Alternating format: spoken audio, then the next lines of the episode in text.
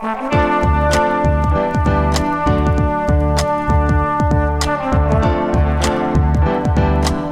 listening to the Co Main Event Podcast. And now your hosts, Ben Fowlkes and Chad Dundas.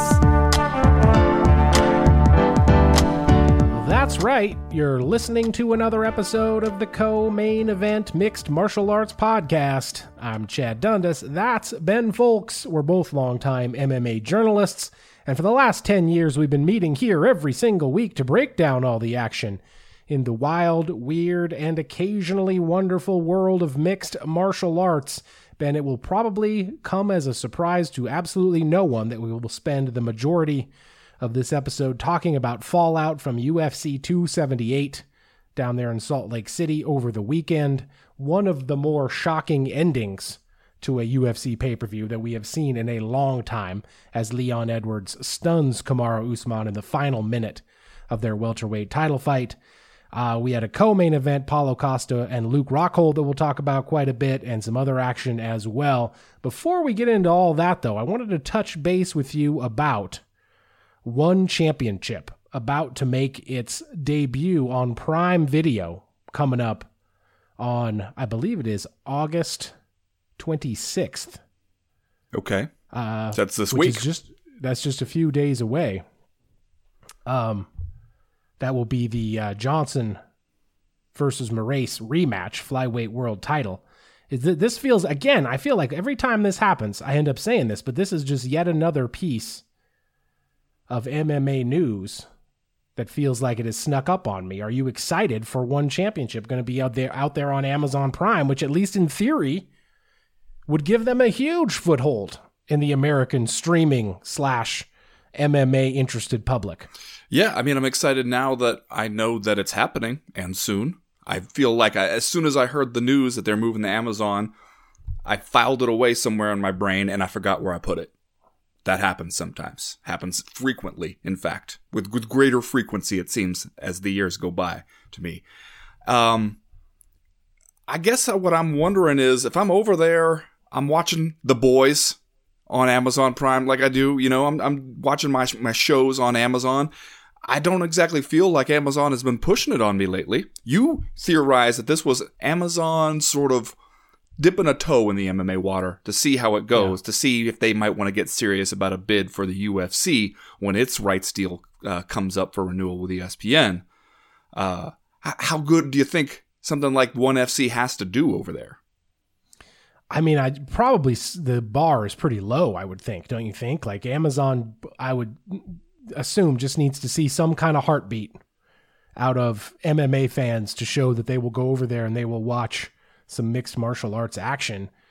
And the only reason I was saying that about the UFC is that, like, you know, I don't have any insider knowledge or anything, but you just, it stands to reason that when the UFC hits the open market, if in fact it does, that all of the big time streamers will be circling trying to get uh, the UFC to, to come over to their platform just because the dedication and loyalty that UFC fans have shown following it all over the place in terms of broadcast Yeah. partners from Spike TV to Fox, from Fox to ESPN Plus, paying the money, going behind the paywall. I would think almost any streamer would be red hot to get the UFC and its audience to come over to their service. And when you start thinking about, well, who has the most money?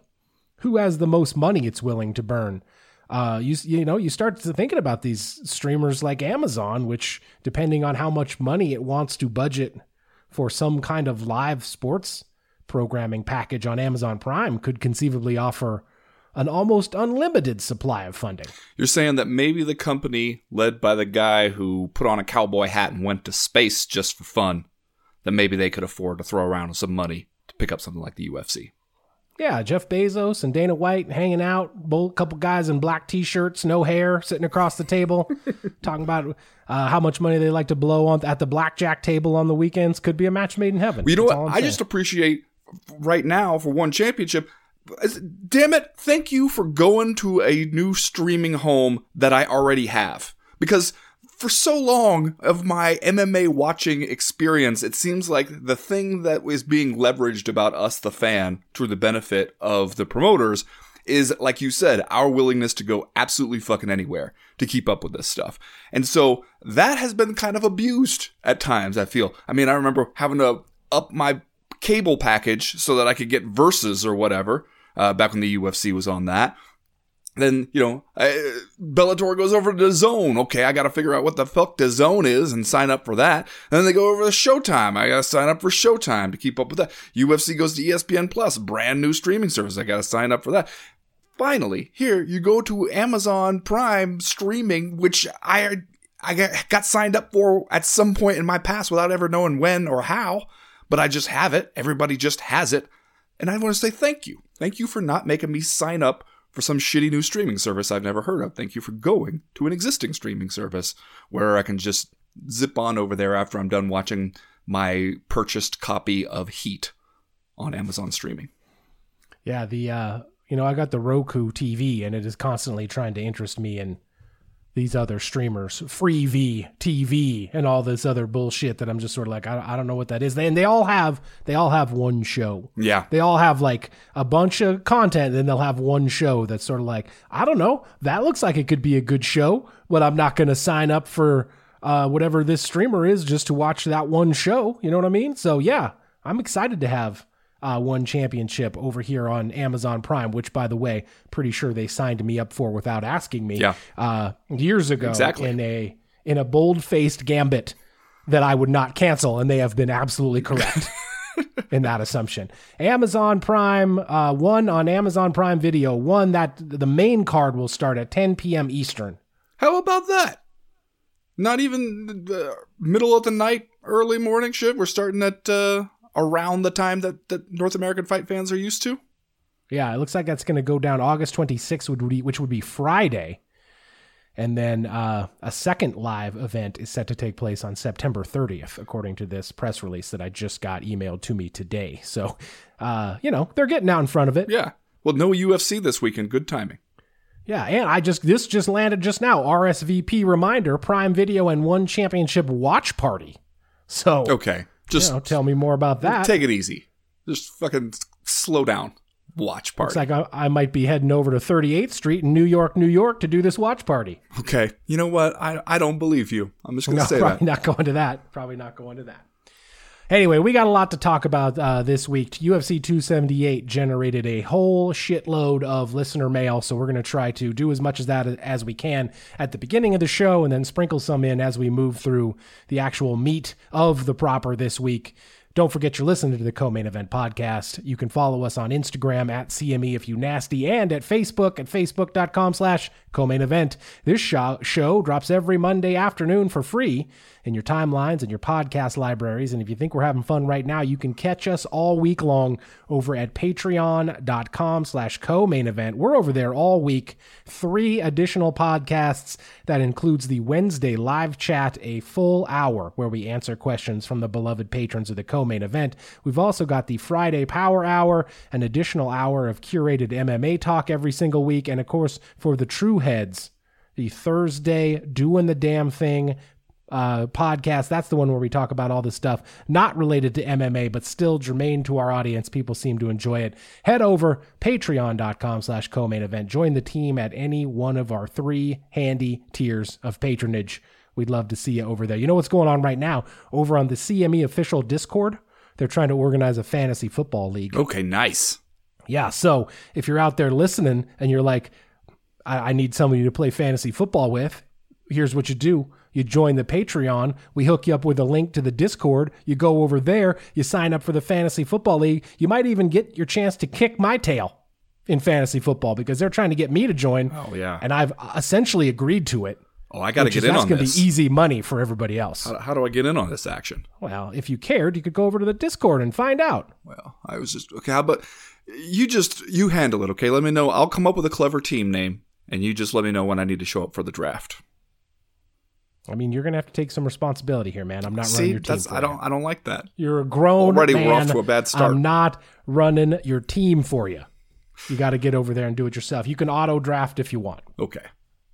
This week's music comes to us from longtime listener James, aka the Funk Soul Brother, a retired amateur MMA fighter and hip hop producer. He lives in Seoul. If you like what you hear from him on the show, you can check out more over at Instagram.com slash FSB Beats or at YouTube.com slash C slash Funk Soul Brother Beats. And as everybody knows by now, the word soul in Funk Soul Brother is S E O U L.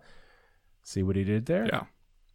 Three rounds as usual this week in the co-main event podcast. In round number one, it was an amazing finish at UFC 278, a greatest moment of your life highlight for Leon Edwards that almost certainly dooms the welterweight division to an immediate rematch. And in round number two, go on, Luke Rockhold. It's the last 10 seconds of your career, bud. Might as well rub your head blood all over that other dude. Give him something to remember you by, man. And in round number three, Merab Duval, I still can't say this guy's goddamn name. Davashvili? Say it. Davil Davilshvili? Merab. Just say this is like the only one Merab that everybody's talking about right now. They'll know who you mean. Yeah, they know who I mean. He went 0 for 16 on his takedown attempts against Jose Aldo and still won the fight, which even for a devout grappling fanatic like me was, I mean, I guess. All that plus are you fucking kidding me and just saying stuff, but first, like we always do about this time, let's do a little bit of listener mail. Listener mail. This week's listener mail is once again brought to you by our friends at Fulton and Rourke. Fulton and Rourke has been a sponsor of the CME for years.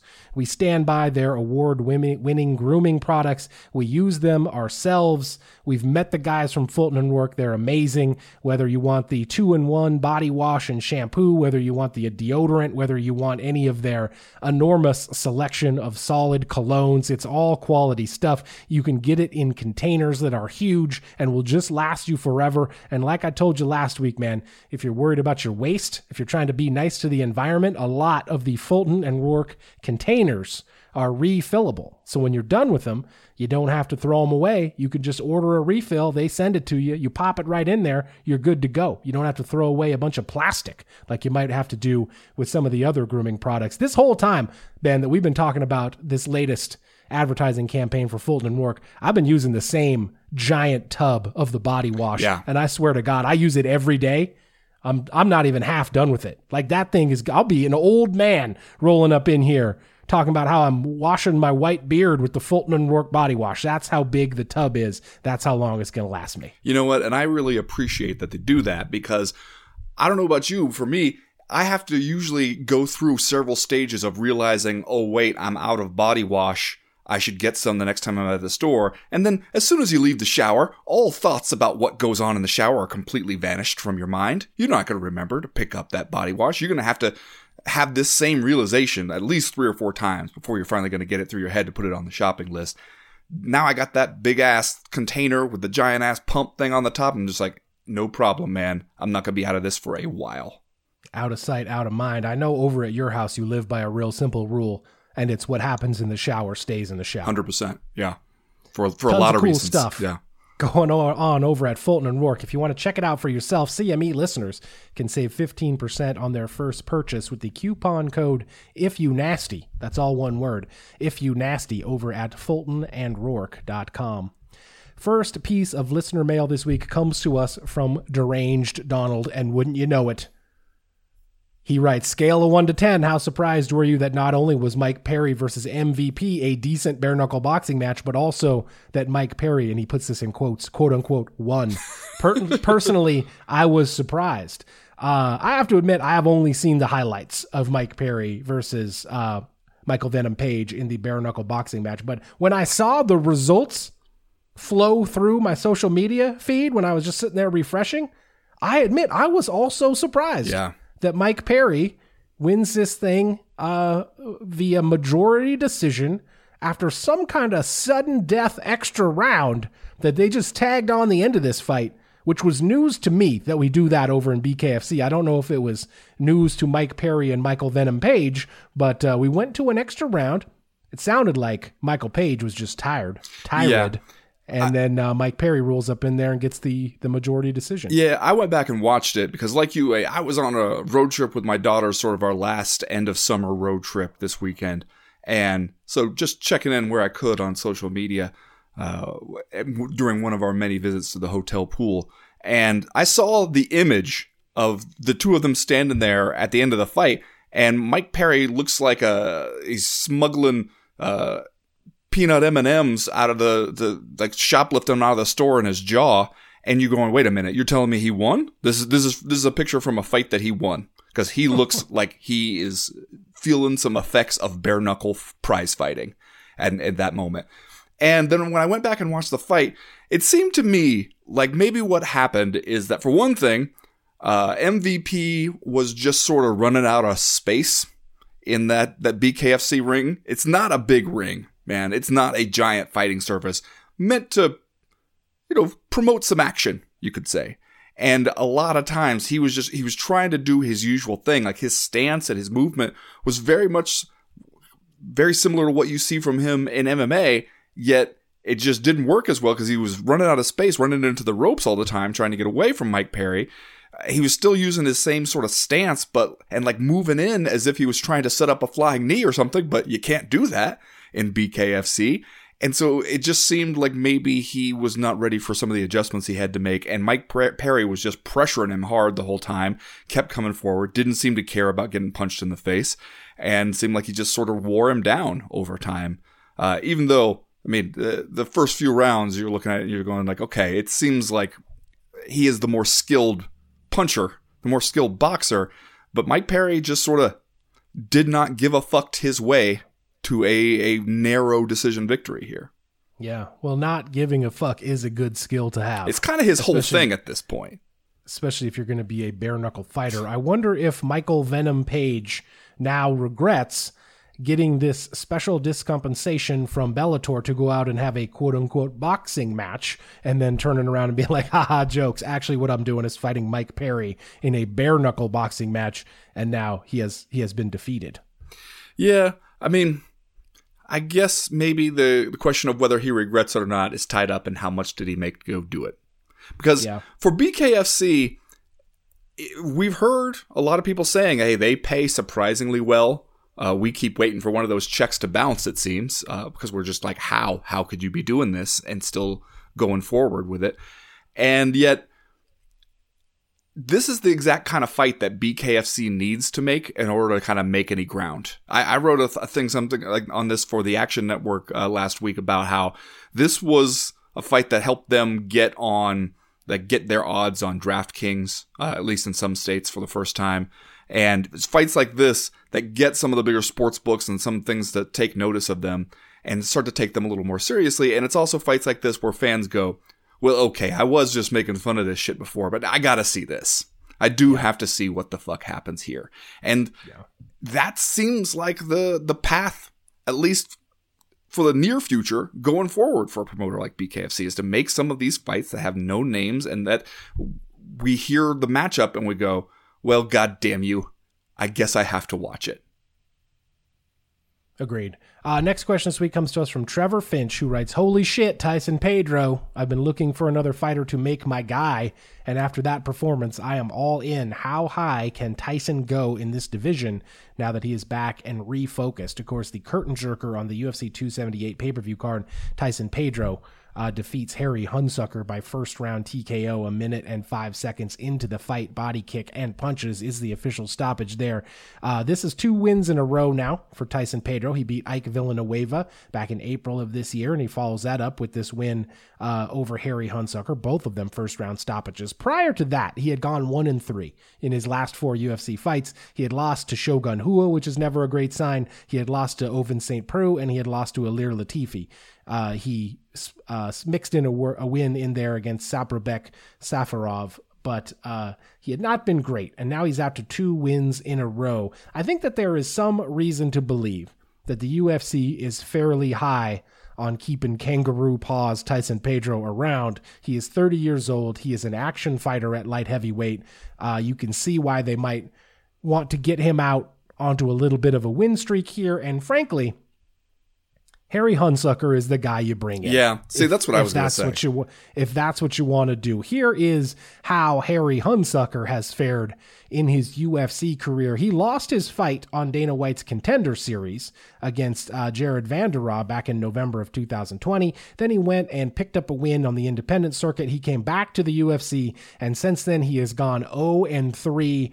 All of them, including the loss, by the way, on Dana White's Contender Series. In fact, yeah, all of Harry Hunsucker's professional losses are first round KO or TKO losses. He had lost to Tai Tuivasa, he had lost to Justin Tafa, and now he comes in and loses to Tyson Pedro, all of them via first round TKO. So, not that I want to put the tinfoil hat on, but Tyson Pedro was a real big betting favorite Yeah. here, and there is some reason to believe that matchmakers were kind of like, let's get our boy Tyson Pedro out to a couple straight wins, and we'll give him Harry Hunsucker, who frankly stays getting knocked out in the first round. Yeah.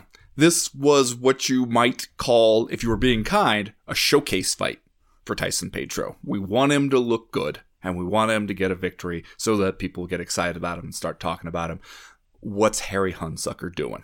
And so, yeah, that's that's what we're doing here. That's why he I think Tyson Pedro was the biggest favorite on the night. He came in like a 7 to 1 favorite.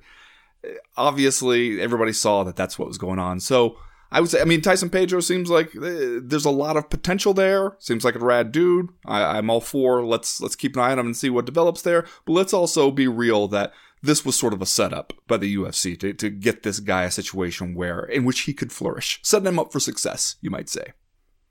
Yeah, no, I agree. Uh, now, that's not to say in this new look light heavyweight division that Tyson Pedro couldn't have some success because he absolutely could. With John Jones out of the way in a bulking phase, uh, going up there to heavyweight, you know, I think a lot of these light heavyweights have a brighter future now, and that includes Tyson Pedro. And it will be interesting to see what happens to him.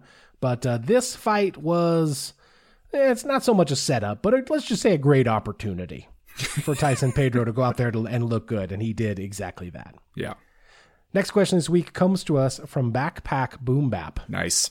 so you can see what he did there. He writes Last weekend's UFC card was fought at altitude, and it had an obvious effect on the fighter. During the Sean Woodson Luis Saldana fight, Daniel Cormier mentioned that Leon Edwards had been in Salt Lake City for two weeks before his fight, uh, but because the other fighters weren't paid as much, they couldn't afford the ability to acclimate. Uh, was was this a case of Cormier telling on himself in regard to fighter pay, and is it an example of it affecting the quality of the viewing experience? Yes. Now, I don't know why it would be Daniel Cormier telling on himself. Though. Well- Daniel Cormier does not cut the checks. Yeah, but he- for the UFC fighters, I get what, what Backpack Boom Bap is getting at is that maybe Daniel Cormier did not mean to make a point about fighter pay and about how, uh, and in fact, make sort of a trenchant observation about the way in which fighters are compensated affects the quality of the product that we, the fans, receive for our money. But he accidentally kind of did. Because it's very true that a lot of these guys, if you're fighting on the undercard, you already got your expenses for your camp and, uh, you know, you're, you're trying to sort of budget out your money. You probably don't have it built in with this pretty meager payout so that you can go to Salt Lake City two weeks early.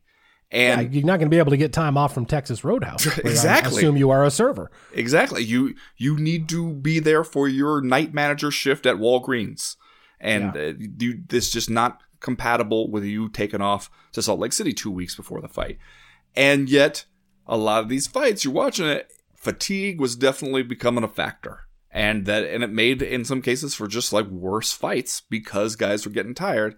Um, that said, I also am still sometimes surprised at MMA fighters like how often they will either not know that they're going to be fighting at uh, elevation or not really plan for it until they kind of look, are looking around going like oh shit I guess so. I guess this one is uh, a little bit higher than what I'm used to. I mean, for some guys like Kamaru Usman, you train in Denver, not a big issue. You know, like you're already kind of used to that stuff. Uh, a lot of these other guys, I mean, I've I've been surprised at how often I've heard fighters be like, "Yeah, you know, uh, my coach looked it up on Wikipedia uh, nine days out, and we realized, oh wait, that might be a factor." Or I got there and I went for a run, and I went, "Oh shit." and it's kind of too late to do anything but it is the this is sort of the downside of this model that the UFC has, where it's just everybody's independent contractors, right? We're letting them go do their own thing. You just we'll we'll send you the plane info, and you show up on Tuesday or whatever, Monday or Tuesday of fight week, and we we trust that you will have done the homework on this, and if you haven't, Yeah. too bad. Yeah. Uh, a fella by the name of Cain Velasquez at one time Yeah. lost the UFC heavyweight championship because he showed up to Mexico City thinking that uh, the altitude wasn't going to be that big a deal. Meanwhile, Fabricio Werdum had basically been living in a party house uh, in Mexico City. He was living in down the, mountains street, above Mexico City. He was even higher up than where he was going to fight. shaking hands with everybody like Rocky. And uh, next thing you know, Fabricio Werdum is your UFC heavyweight champion. It does seem to happen more frequently than you would think, especially considering that this is the highest level of mixed martial arts. And uh, even though he didn't mean to, I feel like Daniel Cormier makes a, a a nice observation there. Maybe these guys need to get paid more, and then maybe we'll have a higher quality of fights to watch. It seems though that the UFC never uh, really considers this stuff because remember when we had the like the all heavyweight main card in Denver and everybody went, Yeah. "Oh man, this was a bad idea," and then you know going to Salt Lake, like the UFC seems like it's making these decisions based on a completely other factor than ever thinking about like I wonder if the performances will suffer. Uh, due to elevation in this particular city, and instead they go to Salt Lake City. Loved it. Coming back next year. Can't Yeah. wait. Hmm. I wonder what they could be based. Do I have to sing the song? Money, money, money, money, money. Next question this week comes to us from Alec, Alex Penny, who writes El Cucuy versus the Leech. Is this a bad matchup for Tony Ferguson or an absolutely awful matchup Yeah. for Tony Ferguson? What are we even doing here, Ben? Tony Ferguson, four losses in a row. Most recently got kicked right in his damn face at UFC 274 by Michael Chandler in May. And now he not only is going to move up in weight, but he is going to fight Li Jingliang, who is two and two in his last four, but those losses are to Neil Magny and Kamzat Chimaev. Like this, I, this is a rough, tough, big, hard hitting welterweight. And Tony Ferguson is going to fight this dude now at this stage in his career. Well, ah, what are we doing? Is somebody mad at Tony It, Ferguson? it does seem like the UFC said, okay, we will see your bad idea and raise you a bad idea. You think you're going to go up to welterweight at this point in your career? Okay. How about this bad matchup stylistically that also would not do an absolute ton for you? Not a big name matchup or anything where there's way more downside than there is upside. How about that? We'll throw a bad idea on top of your bad idea. And yeah, it does seem like this is the one you make to let you, let everybody know that you are exiting the Tony Ferguson business and you have decided to get what you can get on the way out the door. Man, this is almost like Tony Ferguson showed up at the UFC Christmas party last year and didn't recognize Mick Maynard. Thought he was the the coat check guy. Gave him it's his like, car "Hey, keys, man." like, don't you scratch it, you son of a bitch. will you will you hang up my fur coat? And Mick Maynard was like, "What the fuck?" I'll get you. it's the I'm last thing I do, Tony Ferguson. Yeah, vowed revenge, and now he's gonna get it. Tony Ferguson fighting Li Jingliang. I don't understand that at all. Uh, last question this week: Dean Draper. He wrote in and he asked, "Who the fuck are the Gronks?" Oh, now you're gonna ask us like we're supposed to know what's going on with the Gronks? I I mean, I I know one Gronk, right? okay. I know the Gronk. I was led to believe that there was only one Gronk because we were calling him Gronk. We weren't saying like we. No one had ever specified which Gronk. Therefore, it led me to think that that's the Gronk. It's the only Gronk we have. Yeah, Rob Gronkowski. And then what if we find out it turns out, oh, he's actually Lil Gronk? There's a much bigger and much more dangerous Gronk out there, just gronking around. And we're gonna do a cast of Gronks, a Gronk cast, if you will. It's a very Gronk Christmas. I don't know. Yeah, I don't. I mean, what is there to say of it other than uh, there are some Gronks? You know, It's a murder of Gronks out there Yeah. in the audience. a rafter of 278. Gronks. Anyway, that is going to do it for this week's uh, listener mail. If you have a question, comment, or concern that you would like to air to the podcast in future weeks, you know how to do it. You go to the website co-mainevent.com and you click the link in the top right-hand corner of the screen that says email the podcast. That'll get you in touch with us. Right now, though, we're going to go ahead and get started with round number one.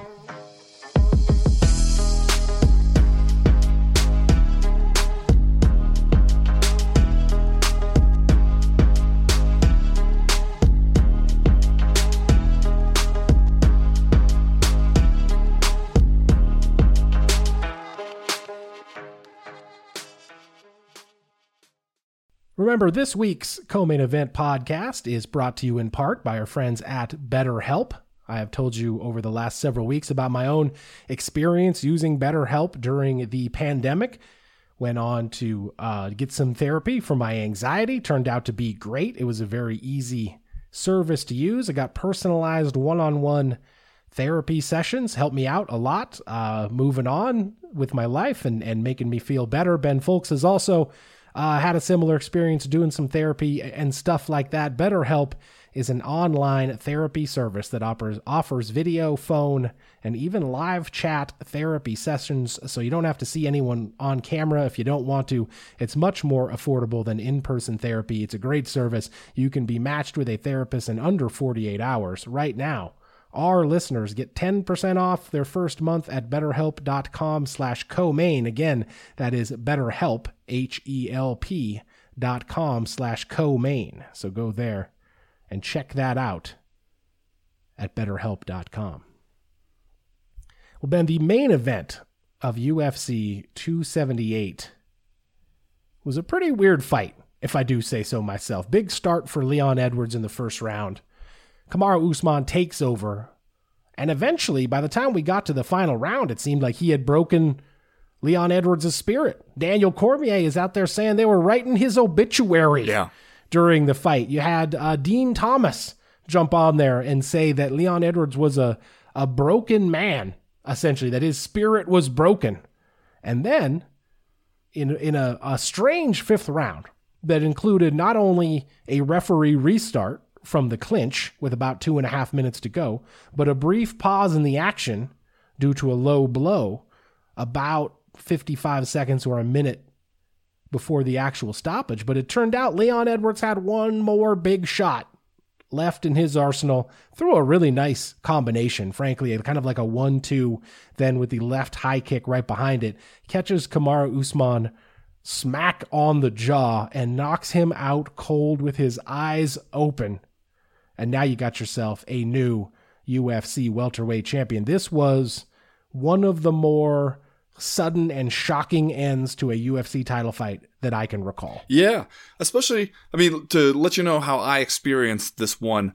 I woke up Sunday morning uh, on the road with my kids, looked up my phone, and the first image I saw when I opened up Twitter or, or, or Instagram or one of them was the sort of upside down shot of Kamaru Usman laying there, eyes open, and I was like, "That's a weird way for him to be celebrating his victory over Leon Edwards." And it took me a second to realize, "Oh, wait a minute! You tell me he got knocked clean out?" I was not expecting that. Frankly, what I was expecting was everything else about this fight leading up to that moment. Eh, With the possible exception of Leon Edwards scoring a takedown and going straight to mount on him in the first round. But everything else that happened before that, it seemed like we were grinding our way steadily to the not exactly thrilling yet inevitable kind of Kamaru Usman victory in this fight. And that's what makes it feel so strange and what makes the the climate of the welterweight division right now feel strange in the wake of it is that it felt like we were just very steadily and kind of monotonously doing the thing that we expected to be doing. We're walking all the way up to that to, to what we feel like we're all kind of you know getting ready, getting up, getting our coats, trying to beat the traffic out because we know what's going to happen. We're just going to read off the scorecards. Kamaru Usman's going to win, and then gets kicked right in his damn head and goes down, and you're like, whoa, holy shit You can't call it a lucky shot. It's not like he's just like threw something wild and, and Kamaru Usman walked him to it. Like he set him up for that. He caught him leaning right into it. He, he threw that left hand out there just to get him to, to lean away from it, right into the kick. It was beautiful. It was a beautiful execution uh, of that shot to, to knock him out. And yet, it also, like already, you see the odds come out on a potential trilogy fight where Kamaru Usman is favored because of everything else. Yeah. Uh, we, did, we did get this question from Red Shack guy who wrote, What's your gambling take for Usman versus Edwards 3? Usman is still probably a minus 300 favorite to win, right? Uh, which I guess that seems right, but also, I mean, for the majority of this fight, despite the fact that Kamaru Usman had won rounds two through four pretty handily, I also didn't think Leon Edwards quite looked like a plus 285 underdog because even in the, these rounds where he was losing, at times he was having these moments Yeah. where he would show like, wait, this guy's still dangerous. Like he's he's kind of getting worn out and he's getting beat, but like he, you know, in almost every round he would crack off a hard shot. And a couple of times he hit Kamaru Usman when it seemed like he stunned him a little bit. So for him to come back and win this fight in the manner that he did was shocking in the moment but it's also just sort of the dangerous guy that Leon Edwards is. And and my I I mean you're probably right just about what the odds will be headed into a third fight, but I would wager that like both camps probably feel somewhat confident about their chances heading into a third fight because I think Kamaru Usman will know what he needs to do differently and he will say, "Hey, I won you know 15 20 minutes of this fight and I can do it again and I'm still the best in the world and all that." But I think that uh Leon Edwards's people will probably look at this fight and see what they did well and see the openings that they had. And uh, you know, you don't, if you don't have this fight at altitude, if you don't give up so many bad positions to Kamaru Usman, if I am a Leon Edwards cornerman, and by the way, there was some classic Chad Dundas style Oh, yeah. cornering in this fight for Leon Edwards. Uh, I, I I still like my chances, even though we're going to be an underdog. I got to be real honest. Well, I especially think it'll be interesting to see how the way this ended affects both guys going forward. I mean, because Leon Edwards talked about it, and I've heard other fighters talk about it in the wake of this knockout, where Kamaru Usman goes from everybody talking about maybe he's one of the pound for pound best in the sport, maybe he's going to take over from GSP as the greatest welterweight of all time, you know, going to tie Anderson Silva's record, all that kind of stuff, and then you just get knocked all the way out. And what does that do to your confidence? What do you how do you come back from that? How do you rebuild your your your psyche after something like that? And then on the flip side for Leon Edwards, you got the sense, especially listening to his corner from, and not just before the final round, earlier on in the fight, where they were saying stuff like, don't let him bully you. You know, like, don't, and they were yelling at him, don't sit there and feel sorry for yourself right now. Like, get back in this and, and give it what you got. That basically they thought there was a chance that Kamaru Usman is coming in here with so much confidence and so much momentum, and maybe Leon Edwards can't, having lost to him once already, can't get himself to truly believe that he can go out there and beat him and take the title from him. And so that seemed like a psychological worry that they were trying to head off early on. Is like, don't let him just sort of take over and and don't give him the, that respect as like, okay, he's the champion and, and I'm in awe of the guy. Like just go out there and take it to him like you would anybody else. And that's, that could be a hard hill, I think, for some guys to get up, uh, in their minds, uh, especially or, like when you have a history with that fighter. And so now you come back into the rematch and you know you've been in there with the guy, you felt what he has, and then you knocked him out. I mean, you- you were on your way to losing a decision before that happened, but still, you probably feel way different about it going into it, and maybe that affects things too. Yeah, we got this question from Papa Juan, who wrote Saturday was a great case for coasting in the final round, right? Kamaru went for the kill when he was up 3 1, and it cost him the belt and win purse.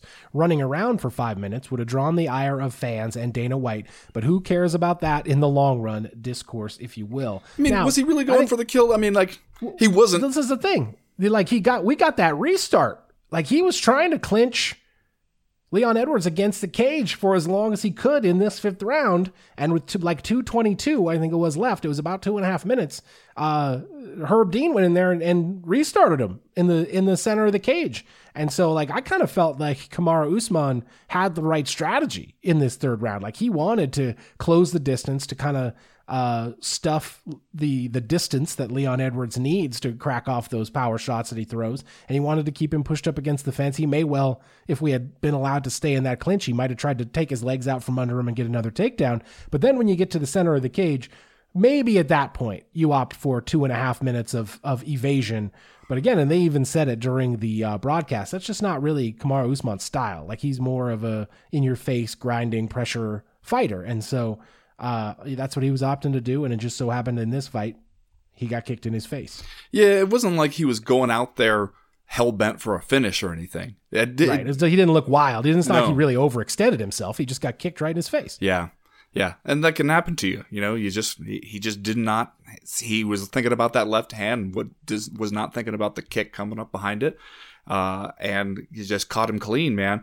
I, I, yeah, I don't know. I mean, I, it seemed to me like by the fifth round, he felt like, I got this guy's number. I know exactly the sequence of stuff that I got to do here. And I mean, maybe you could make an argument that he thought like this one is basically over already and uh, was just not really worried enough about what Leon Edwards still might have in him.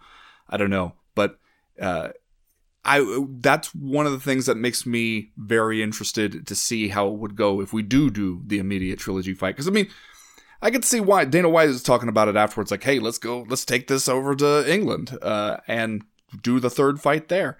And the way it went up until that point, I, you know, Kamaru Usman's long reign at welterweight, I could definitely see the argument to be made for that. However, it's not like this fight was super exciting before that point, so in that sense, I can't get terribly hyped for it. Also, let's not act like however committed the UFC might be to the, the trilogy idea here, it, that could not be undone by something as simple as Kamaru Usman being like, oh, you want it in, uh, you know, February? Mm, how about March? And they go, fuck it. What's, where's Khamzat? Let's get, get the next guy on the list in here. You know, so yeah. it's not necessarily a given that we're going to end up doing the third one right away.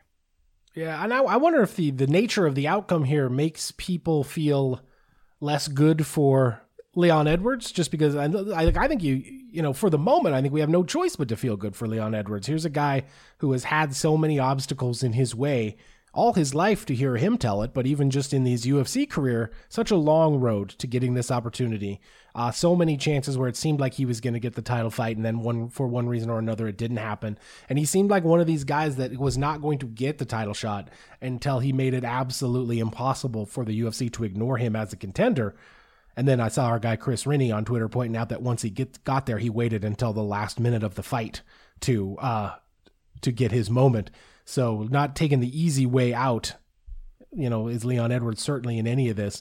But like you got I feel like you gotta feel good for him because of the long and arduous road he has had leading up to this fight. But at the same point, I wonder if it's undermined a little bit by the fact that he pulled this one out of his back pocket a little bit in a fight that he was, you know, one minute away from losing. Yeah.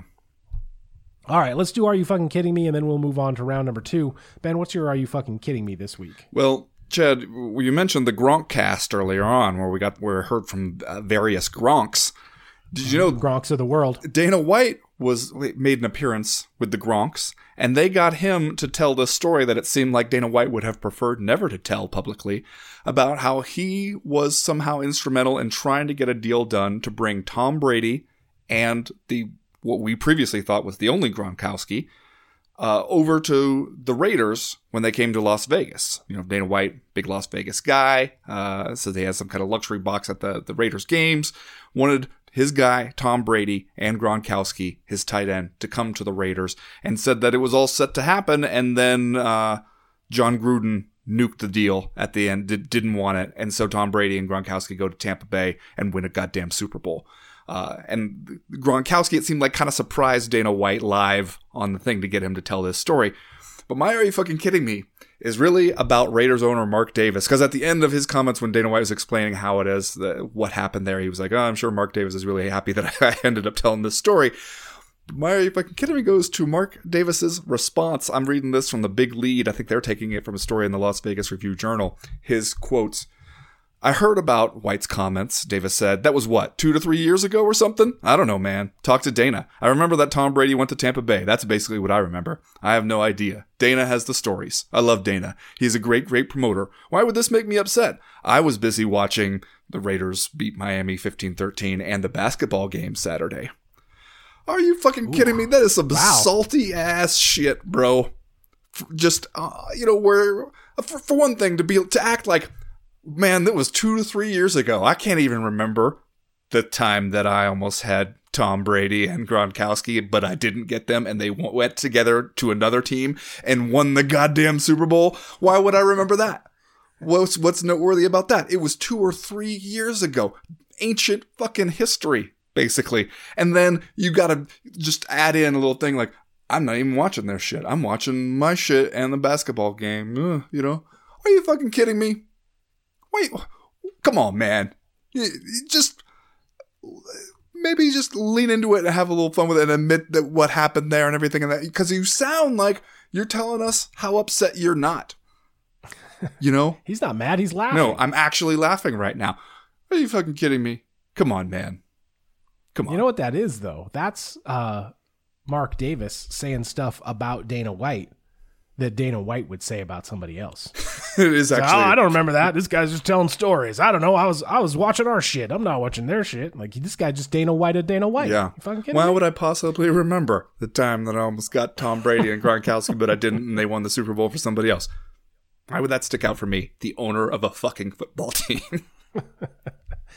Ben, did you notice this week that the UFC Twitter account posted a couple of legitimately like halfway funny and interesting videos? I did. They did a uh, like a faux tourism commercial for Salt Lake City where they had all the fighters kind of in front of a green screen, which I thought was both well acted and like odd for the UFC to show this sense of humor about the place that it was in, the place that it was about to do one of its many on the road fighting events. And then a little bit later in the week, they did a video where Justin Gaethje went down a ski jump run at the U.S. Olympic Training Center, and Jalin Turner was uh, scared to go off the high dive. And it was like, you know, pretty well done, pretty funny. And I was like, what the fuck is going on here, man? Are you fucking kidding me? Did we did, did we get a new video guy at the UFC? Did we get an intern who's fired up to like do some funny videos? Did we suddenly as a company decide, wait, you know what? We actually will promote some fighters. Are you fucking kidding me? Like what you can't do this to me. I feel like I know what the UFC does and what they're about, and then all of a sudden you're gonna throw a wrinkle out there, like, oh no, actually we are gonna do some funny videos. Are you fucking kidding me? What's going on with this? fucking kidding me? I love the idea that it's like a 21 year old video intern. It's like, I got some ideas, guys. And they're like, sure, whatever, kid. Throw it out there on the Twitters, kid. Just don't make them too good. We don't want people to get raised expectations. Comes in here full of piss and vinegar, ends up doing some actual promoting. How about if we made a fight poster that looked different from last week? You're fired, kid. Get out of here. Right, that's going to do it for round number one. We'll be right back. Round number two.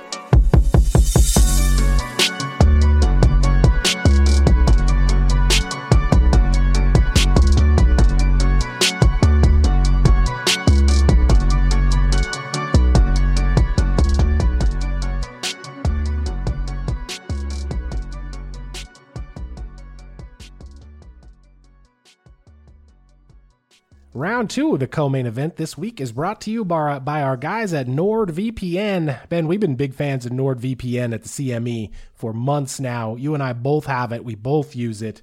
NordVPN is an outstanding way to not only keep your personal data safe while you're surfing the web, uh, but also while you're traveling, man. You're just out doing your normal stuff. Your phone is bouncing around from one Wi Fi to another.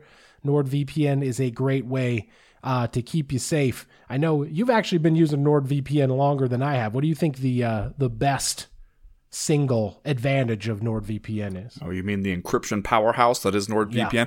Well, you know me, especially when I'm out there, when I was on the road traveling around, hooking up to various uh, Wi-Fi, public Wi-Fi networks. My NordVPN kicks in right away, and then I don't have to worry about like, hey, am I sitting here in the lobby of this hotel getting my bank details stole?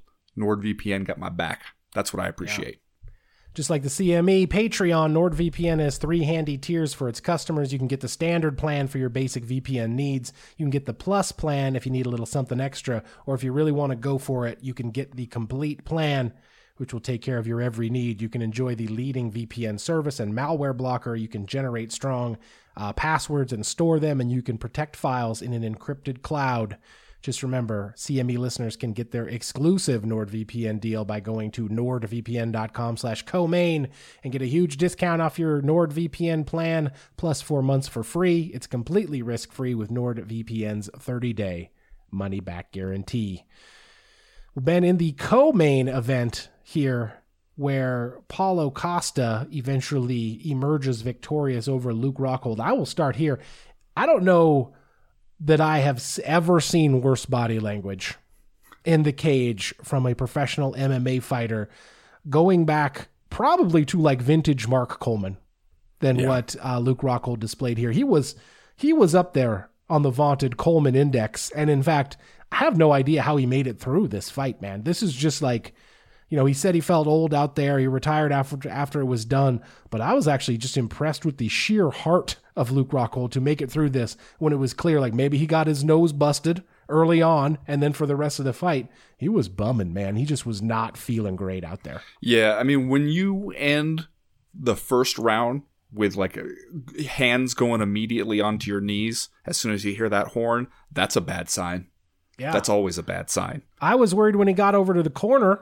Like, you know, this this isn't a bunch of rookies working Luke Rockhold's corner. He's got a bunch of heavy hitting UFC uh, veteran trainers and cornermen over there, and it's almost like they didn't know what to do with him. He goes over there, he's leaning in the corner, and they were like, "Sit down, Luke," and he just like wouldn't respond to them. And then they were like, "Or you know, just stand if that's how you feel more comfortable. That's fine." It's like they didn't. This is like even these guys who have been in in a million UFC fights were sort of like, uh, "We're not totally sure what to do or say here."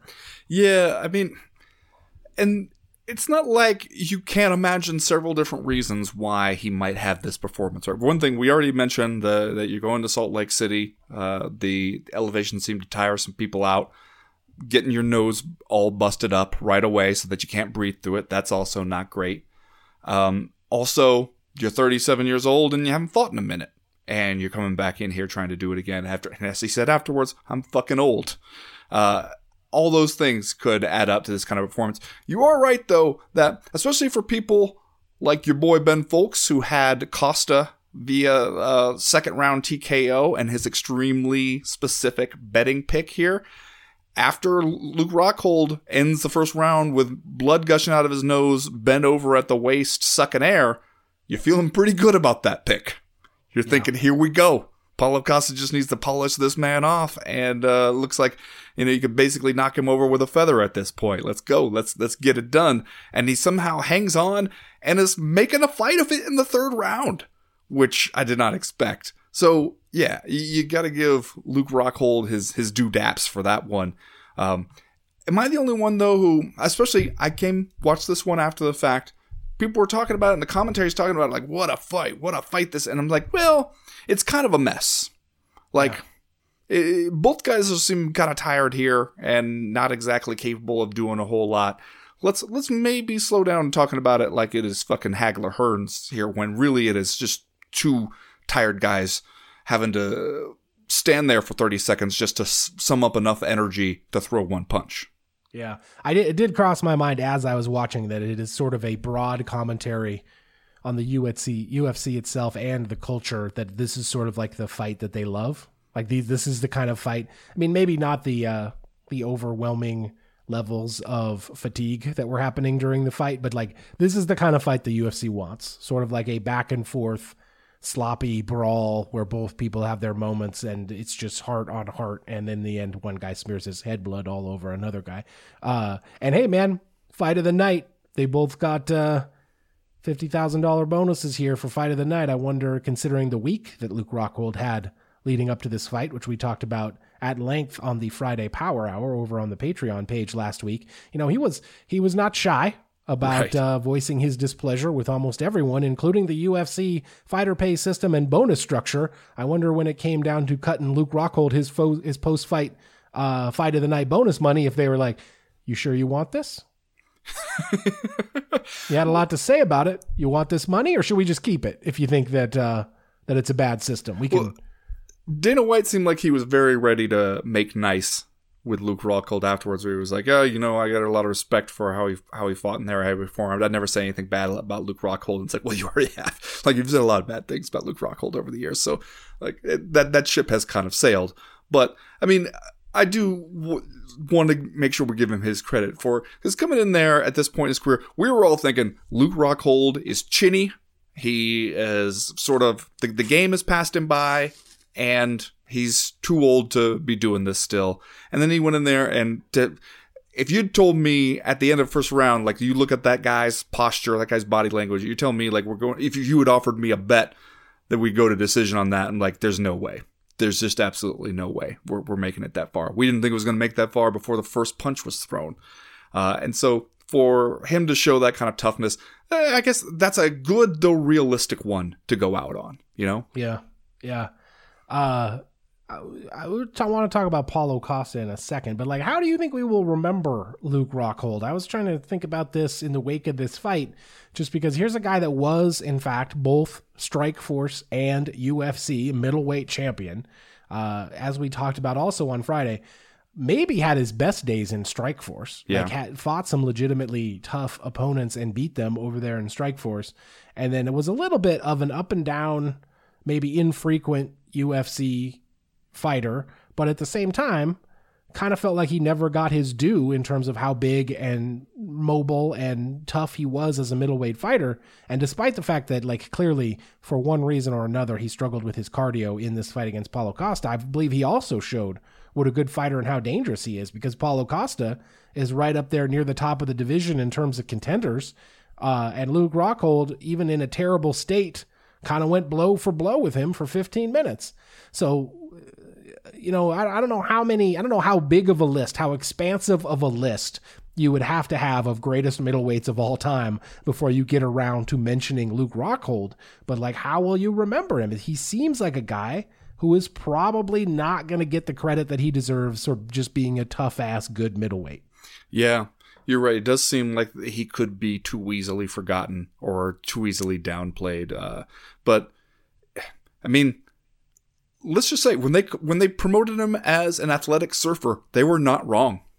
Yeah, those things are true, uh, and I, I guess it does require a little bit of a sort of like a an edit to your memories because I remember seeing him in Strikeforce at the time and thinking this is the beginning sort of for Luke Rockhold. He is going to go up from here and the the the real stuff of his career is still to come and you know had some uh, good run in the UFC to get the middleweight title. We were all shocked to see him lose it the way he did to Michael Bisping, and now I sort of look back on it and go, wait a minute, maybe the Strikeforce days, maybe that was the peak.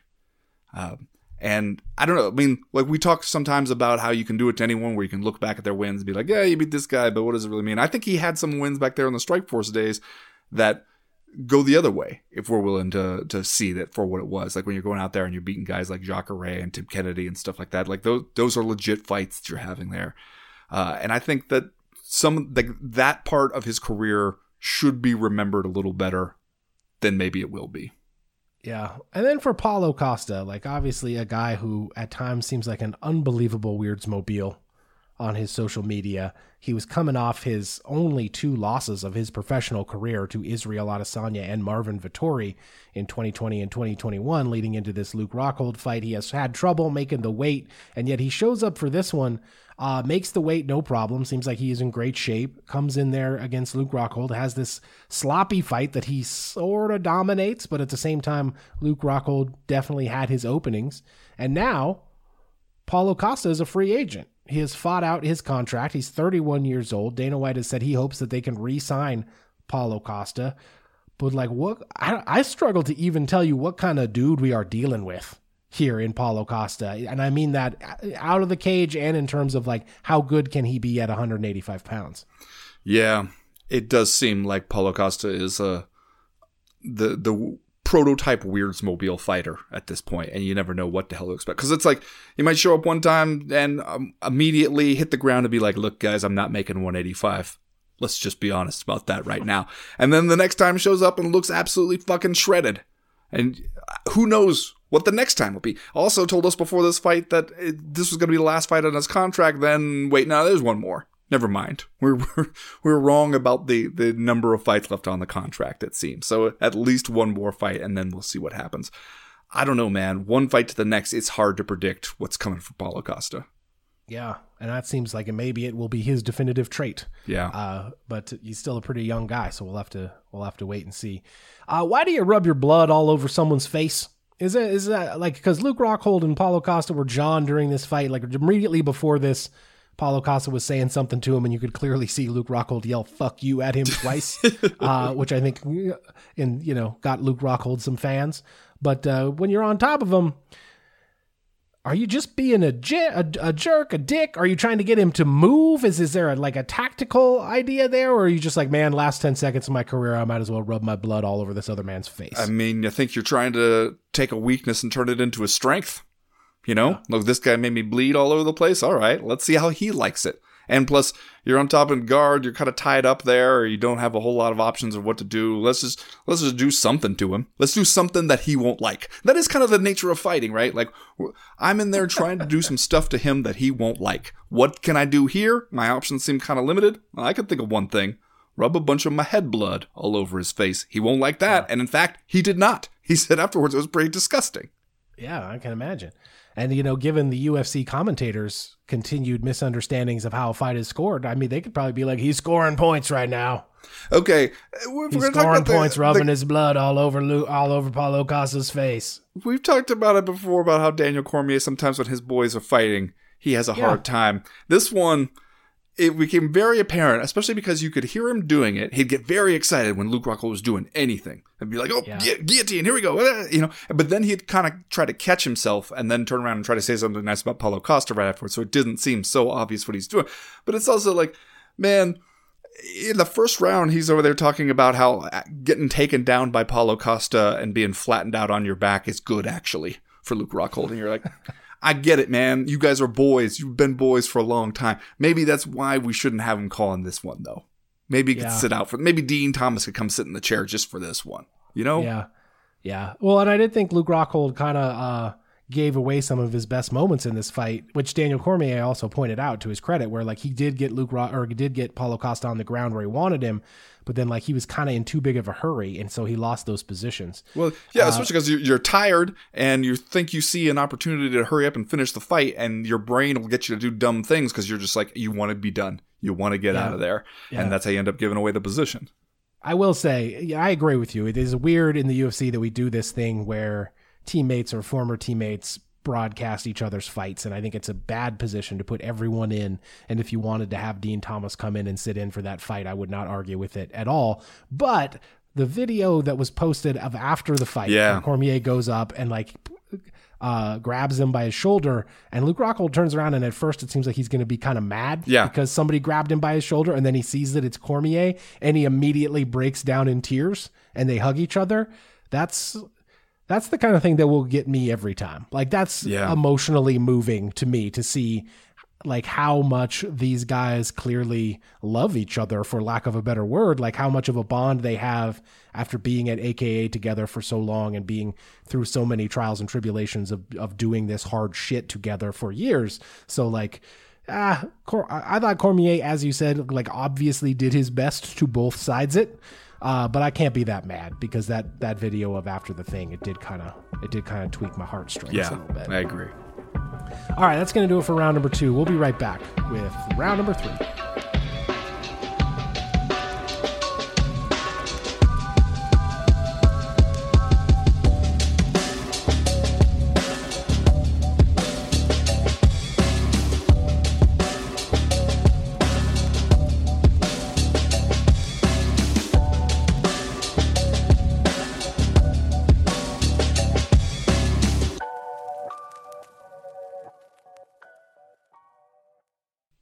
Merab Dvalishvili.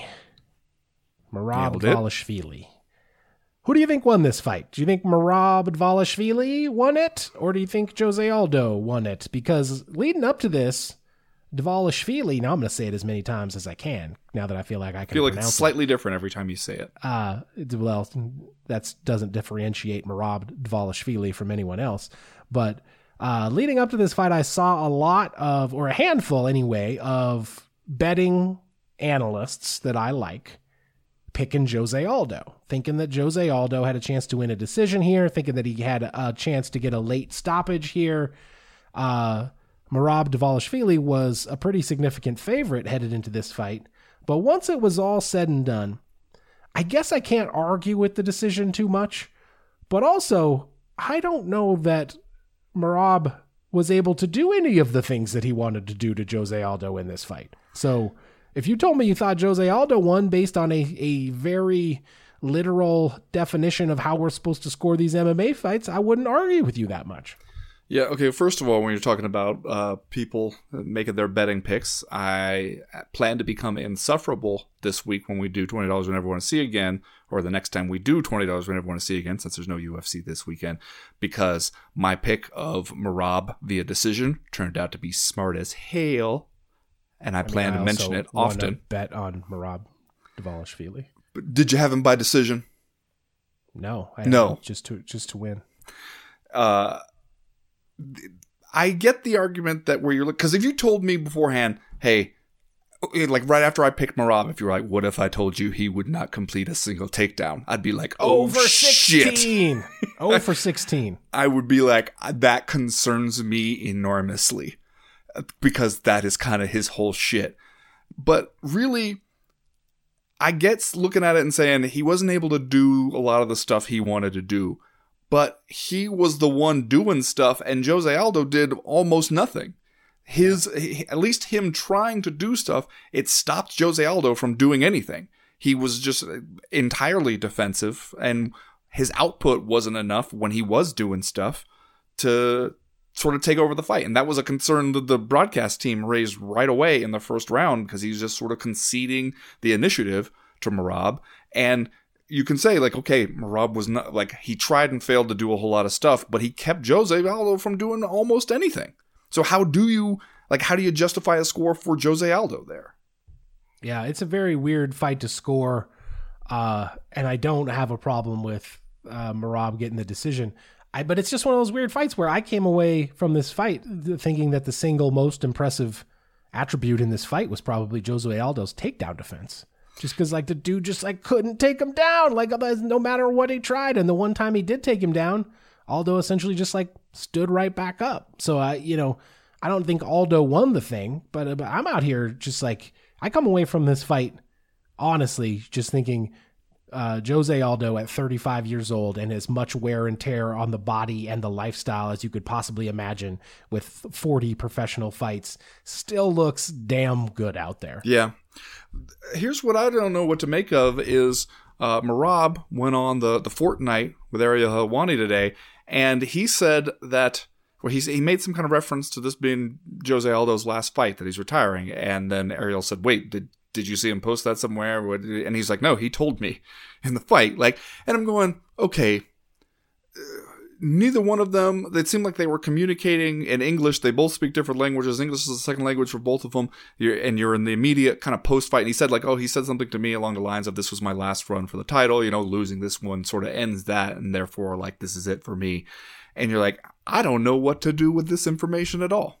This feels like a lot of ways. Maybe this could have been misinterpreted, or you're just saying something in the moment. And also, if it was him saying that he's going to retire, is that your announcement to make? If you're Merab Yeah. Dvalishvili there, like, are you maybe just maybe keep that one to yourself? It was a, maybe a private moment between you and Jose Aldo that just happened to come in front of thousands of people while Joe Rogan's trying to sneak a microphone in there. Yeah. Uh, well, and if there's one guy that I come away from this, one aging former champion that I come away from this feeling like he actually probably doesn't need to retire, it's Jose Aldo. Yeah. Like I said, the guy still looks pretty good out there. Like he just needs to be a little bit more active and do a little bit more stuff.